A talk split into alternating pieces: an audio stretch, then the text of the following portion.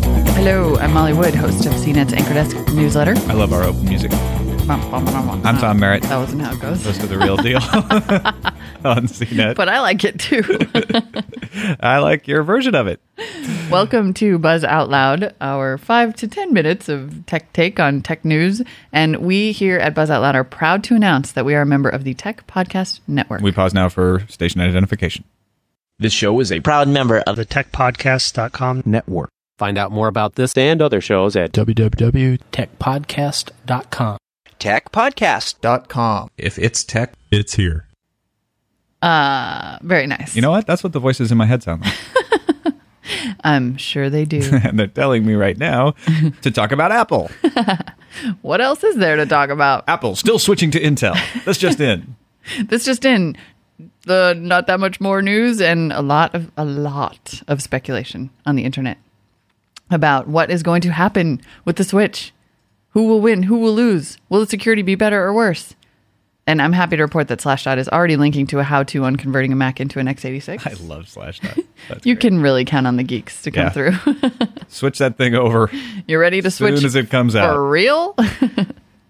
and that is switching. So it seems like the main concerns that I have identified in my reading of the, all of the commentary that is all over the web. Do your research. Do your research. I did a little bit, as that's about all I ever do. And uh, it sounds like experts say the security thing not to worry yet. Also, Mostly because hardware isn't out yet. but Right, exactly. Except for the geeks, and they'll figure it out themselves. And um, also on Slashdot today, perhaps Apple's Intel desktop could be a problem for Linux. Why now? Why would you have to worry in the first place? That's that's my question. If you're Linux, And no, why would you have to worry about a Mac running on an Intel chip? Why would why would there be a security worry to begin oh, I don't know. I mean, I think yeah. It to me that seems like a misunderstanding of the security problem, which is not the architecture; it's the OS.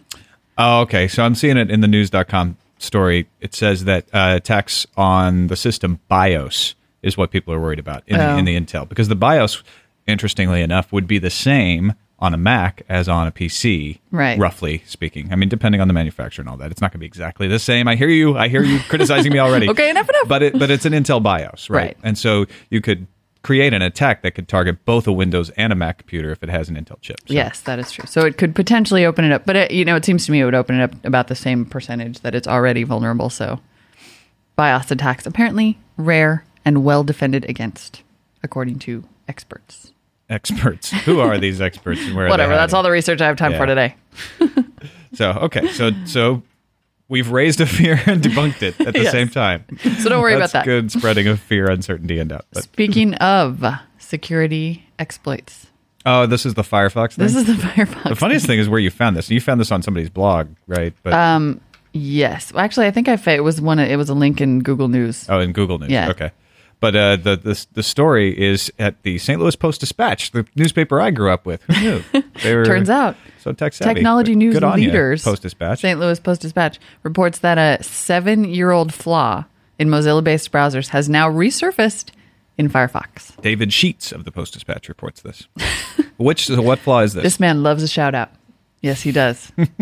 Just giving credit where it's due.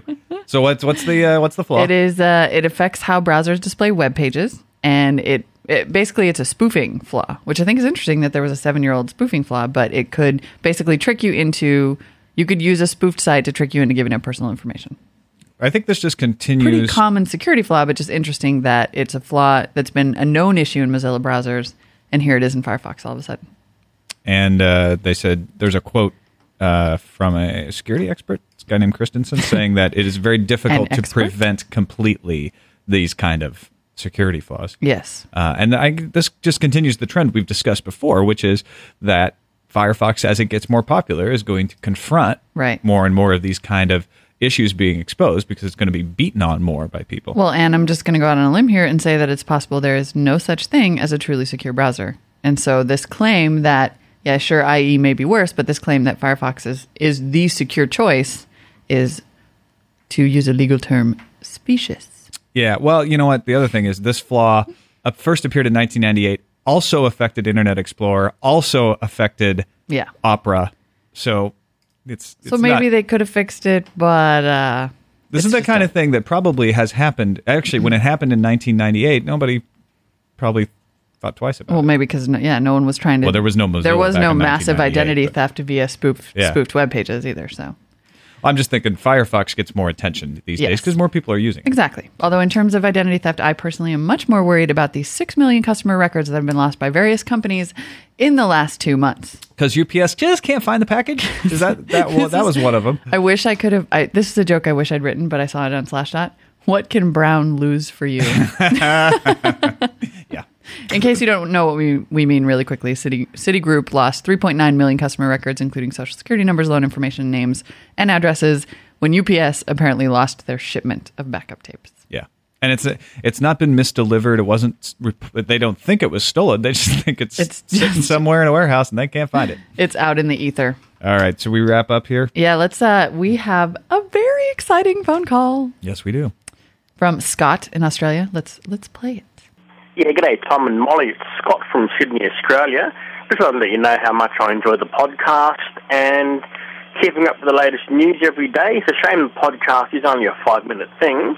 I'd like to see a 30 minute podcast as well, possibly once a week, with all the weekly news and uh, updates that uh, in, are in IT, like software updates and all sorts of other cool, cool things like CNET Radio used to do there. So yeah, just uh, just a thought here from Sydney, Australia. So keep up the good work, and thanks very much for a fine podcast. Thank you very much. I love that guy's accent so much. Good on you, mate. Good luck to the Wallabies this year. But, uh, you very much. We'll piling on the consider- workforce there. Yeah, Thirty we'll- minutes. Oh, okay. We'll consider the 30 minute podcast, but um, that's a lot more research than we're normally able to do. Although he did say only once a week. that's true. So yeah, we've been thinking about uh, how long this should be and how often we should do it. So if you have ideas on that, uh, give us a call 1-800-616-CNET. E Or also, you can uh, send us an email, buzz at E cnet.com, B U Z Z at E cnet.com. Let us know Yes. what's your preference. Longer, shorter podcasts, never. Because we're flexible. Molly does yoga. anyway, that's it. Thanks, y'all. Thank you.